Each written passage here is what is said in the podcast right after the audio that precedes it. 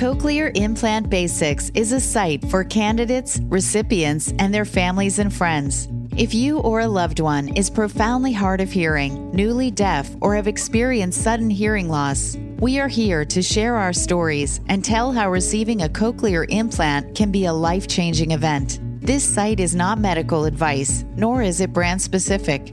Within these podcasts and videos, you will meet recipients who faced hearing loss situations, and hearing aids could no longer provide comprehension of speech or music. They share the stories of how they lost their hearing, their struggles with growing isolation from their family and friends, their inability to compete in the world of business, their difficulties of navigating air travel without hearing, how the joy of music disappeared, and the panic of not being able to use a telephone to contact 911 to get aid for a loved one. They will talk about their fears and the reason they procrastinated to get a cochlear implant, and the reasons they moved forward how receiving a cochlear implant changed their lives and the lives of those who surround them. You will meet audiologists and surgeons and those who support the deaf and hard of hearing communities. Welcome to Cochlear Implant Basics. Reminder Cochlear Implant Basics is not offering medical advice. Please consult your own healthcare provider. My guest today is Kathy. Kathy has a long, varied career in the nursing field, and she discovered her hearing loss while self testing an audiometer while working as a school nurse.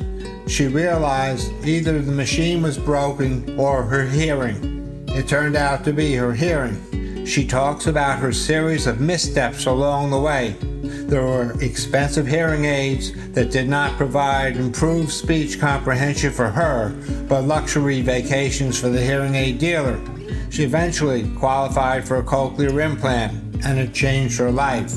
Today, she has a cochlear nucleus 6 on one side and a hearing aid on the other. And she talks about why she is considering a cochlear implant for the other side. This is her story my hearing loss probably started before I became aware of it. I used to be a school nurse in Massachusetts in the 90s into the 2000s. And part of my job was doing hearing screening on the students. And so, of course, I would test the equipment prior to using it on myself. And I realized either the equipment was faulty or it was my hearing that was faulty. I also had discovered I was having difficulty speaking with several people. How long ago was that? Uh, that was back in probably in my 40s. So I decided to get it evaluated. I did go to my primary care, who I believe wasn't doing hearing screenings at that time, or referred me to an ENT. So I went to an ENT who actually had an audiologist in his office, and she diagnosed bilateral hearing loss. She also suggested hearing aids, but at that time, she was not, quote, selling or prescribing or offering hearing aids out of her office. And so, with minimal guidance, I went to look for a place that sold hearing aids. I probably did the worst thing you could have done without guidance. I went to a place that was in a mall where I should have had some suspicion when the person who was a salesperson, not an audiologist, I came to realize was telling me about trips that he got to take. Well, those trips were probably based on the amount of hearing aids he sold. so I fell for it. I bought one. He recommended two, but at the time I thought I will just try the one. And I believe at that time was my left ear where I bought the one hearing aid. Did it help you at all? It did help me. It did help me. How and about so, with your job? You were working as a nurse. Were you able to communicate? yes. Clear? Yes, it did help. So that was fine for a while, but it wasn't perfect, and I kept going back. Ultimately, trying to think, a couple years went by, and I did go to somebody else who recommended Widex hearing aids. So those were my first bilateral hearing aids. And They were very good. They were very helpful. But then I felt like I was fine with the job and with these new hearing aids. And so that probably went on for another five more years. But then again, I found they weren't doing quite as well as I had hoped. In other words, they were deteriorating no. as your hearing was deteriorating. Hearing. Exactly. And you were still doing your job at the time? I was still doing my job, but I felt sometimes because I was working with school age children and their voices are higher frequencies, that I really was noticing more difficulty hearing the kids. As it turned out in 2008, my husband, his physician in Massachusetts, transferred here to Florida. So I left the job, I retired and came here and considered at that time perhaps still pursuing school nursing, which I really loved. And I had done probably a total of 15 years in Massachusetts. However, the school system is a little different here. Mm-hmm. Instead of one nurse in every school, there's an LPN in most of the schools, and the RN sort of supervises one or more schools. So for me, realizing that I did have a hearing loss, that it was all new kids, all new schools, all new staff, it dawned on me that this is probably not the best option for me work wise. So I did what I had also done part time in Massachusetts. I went into home care, some private duty home care. And that wasn't too much of a struggle because I'd be one on one or one on one with the patient, the client, and the family. And again, not too difficult. My hearing did not improve, continued to decrease. I came to a new audiologist here in Florida probably two years after I moved here. And she recommended upgrading my hearing aids because the technology, et cetera, et cetera. One thing that I always find interesting is when I was in Massachusetts, the hearing aid provider there told me about telecoils. So I had great Widex hearing aids with telecoils that I never used because there really wasn't much looped, or I didn't know much about looping. I came to Florida and my new audiologist talks about, do you want a telecoil? And I thought, well, I didn't really use it too much when I was in Massachusetts. What do you think? and she said, well, it will make the hearing aid a little heavier. What I wish she had told me is, you're in Florida now. There are dozens of venues that are looped there are churches, houses of worship. There are so many places that are looped. Yes, I think it's a great idea here. She didn't tell me that. So I ended up with my new hearing aids, which were Oticons, and ultimately had to get a streamer for those because they didn't have little nifty telecoil adapter. Anyhow, that did seem to work for a while. I would go back periodically, I think every year for reevaluation, and my hearing did not improve. So it continued to regress. Did you um, find yourself getting more isolated? I did. And it's sad.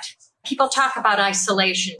I think with that isolation, somebody might have mentioned today just that sadness that you can't communicate with people anymore, that it's so much of a challenge. In fact, I just remember being anxious before going into the booth because I pretty much knew that it wasn't better, that it was worse. And she finally said, I haven't done this too many times, but I really think you might need to see somebody else. So initially, I believe she referred me to a doctor, an ENT, who suggested an MRI to see if there was anything new, different that might have affected the hearing. And there wasn't. So at that point, she said, I think you should think about a cochlear implant as an option. Did you know about them? I knew about them. Actually, I think at that point I had been in Florida a couple years. Maybe it was later than that, Richard. Maybe it was 2012. I can't remember because I didn't follow through right away on that suggestion. I had gone to a few HLAA meetings, but became much more active in the group. After, do you remember Joan Haber? So Joan actually became a mentor, I would say to me, in terms of helping me just talk about what an implant involves. I'm curious, what was your feeling about an implant at that time? You've been told now you might qualify for one, you qualify for one. Do you remember what you felt at the time when when were you um, afraid? Were you... I was fear was a big factor. Fear was very big. How did you deal with that? Well, I just denied that I needed it and decided that hey, the next best thing is going to be out there because I'm going to wait for that because to do that implant, that's irreversible.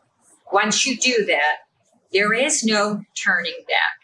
You change the functionality of your. Did they talk about residual hearing at all, retaining residual hearing? Did you have any feelings about that? I did have some residual hearing. However, when I had my surgery, what was very interesting is my surgeon told me that there really wasn't much. I thought there was. And after the surgery, I realized that there was some. For example, the ceiling fan. I remember hearing that at night. The house was quiet. There was no other ambient noise, but I could hear the ceiling fan. And after the surgery, I didn't hear it.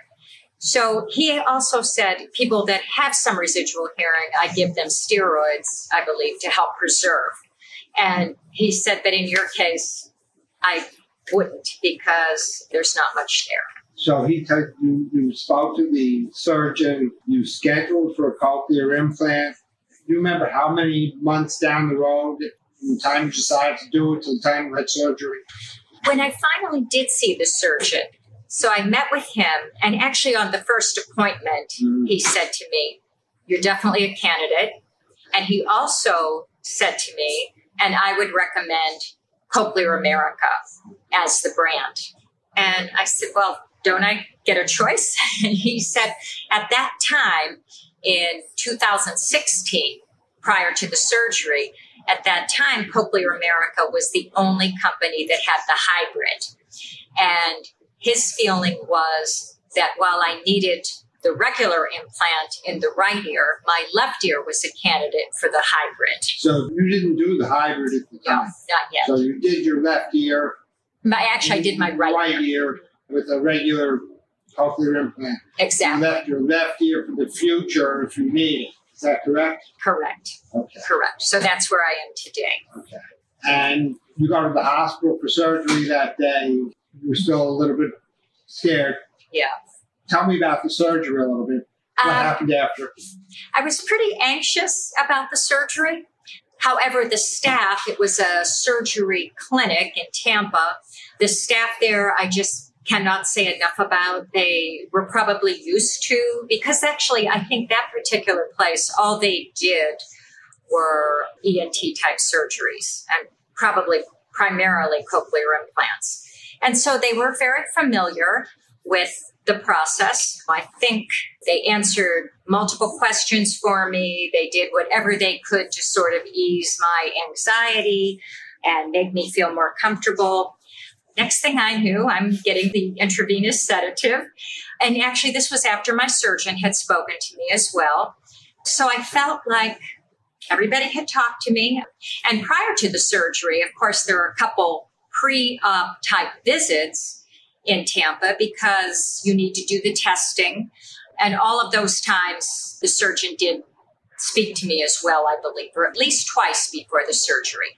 So the surgeon in this case was the one who recommended the brand. I asked this question because many people who are just investigating getting an implant, they get what we call a uh, document dump, where the audiologist dumps all the brochures on and they're forced to make a decision, which is probably one of the most confusing parts.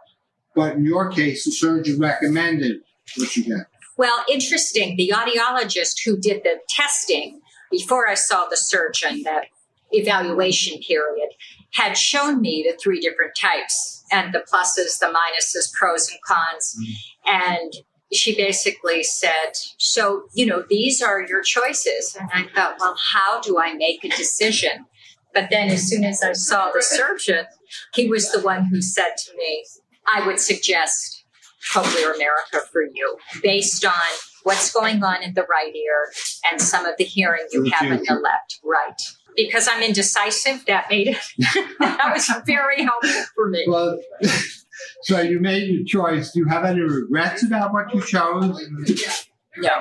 Okay, you've been You active. make the choice about having the surgery?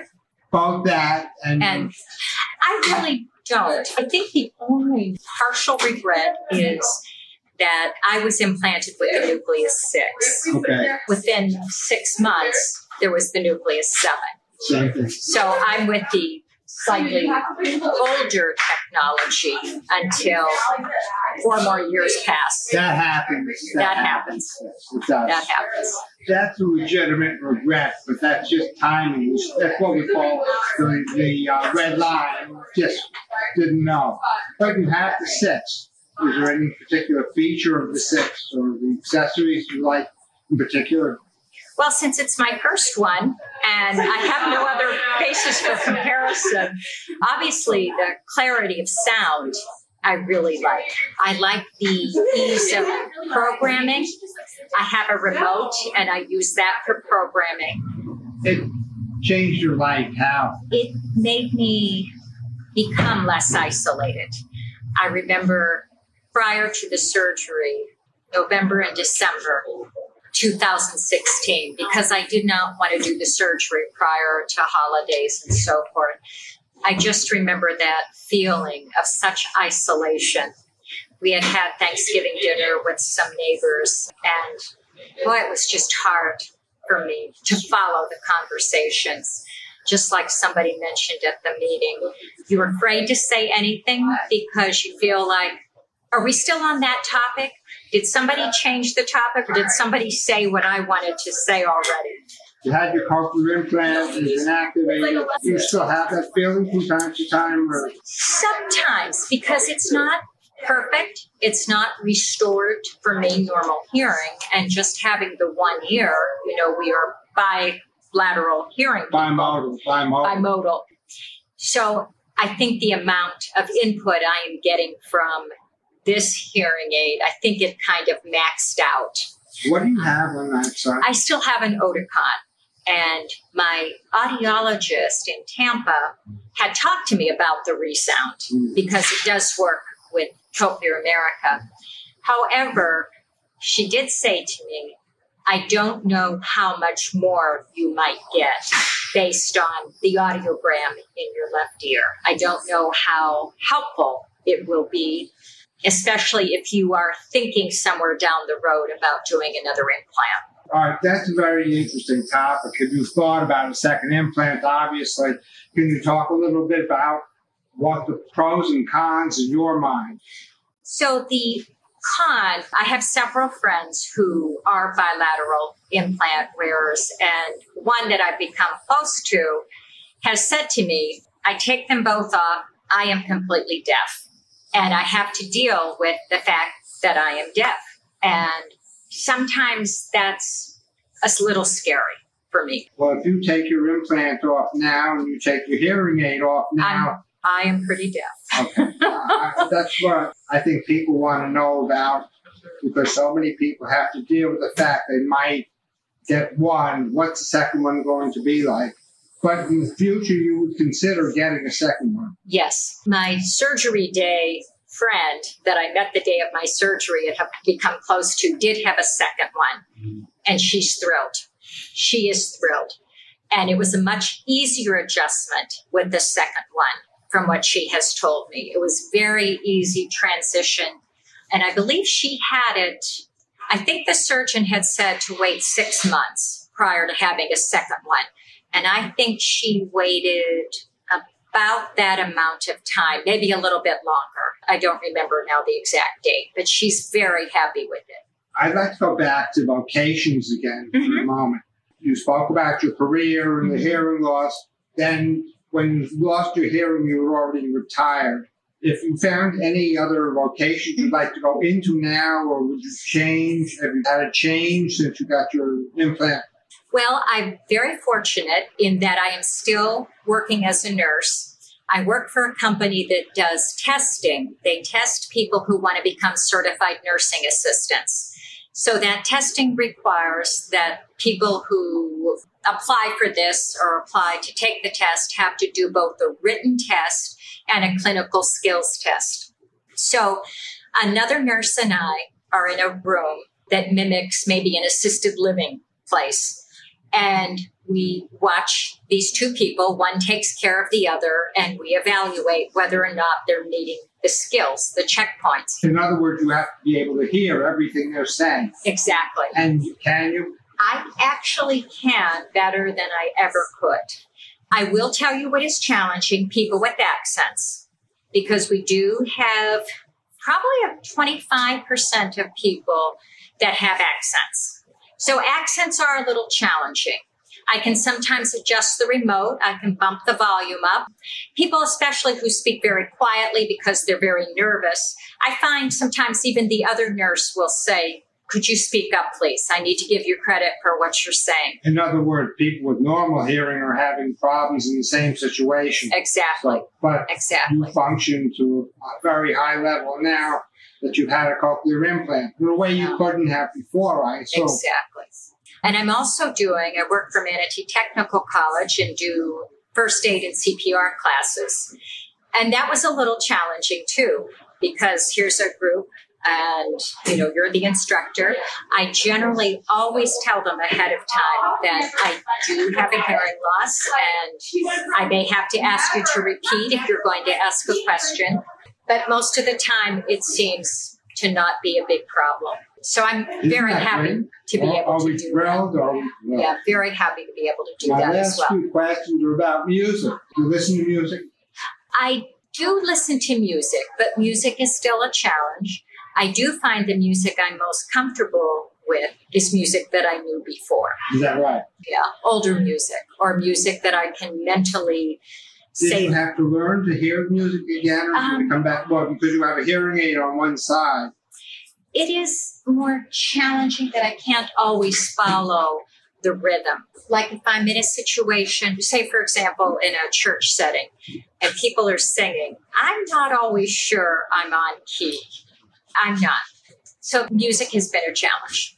And if you're in a church setting, is there a T-coil in your church? Or Yes, So yes. that brings the sound right to your process. Well, only if the people singing are singing through a microphone, but they're usually not. So, so that doesn't help. Are there any features you would like to see that you don't have on the cochlear implant? I know you're waiting for the, the N7 because it has a few more features. Mhm. What would you like to see that you don't know? Well, I have several of the portable features. I mean, I've purchased Accessories, the accessories, right? The microphone. I have found the microphone is a great, great accessory for me. How do you use the microphone? Um, I tend to use it more in the car. So today, actually, I picked up my daughter from Tampa Airport. She speaks fast.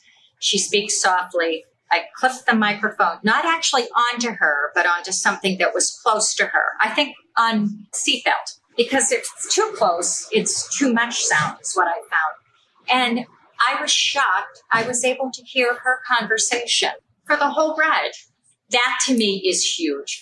I used to not be able to hear her in the car or understand her. I knew she was saying something, so I could hear some noise, but I could not understand. So for me, that has been huge. We just didn't talk in the car. Now that you have your hearing back with the some back, do you have any goals for the future you'd like to do that you could not have conceived of before?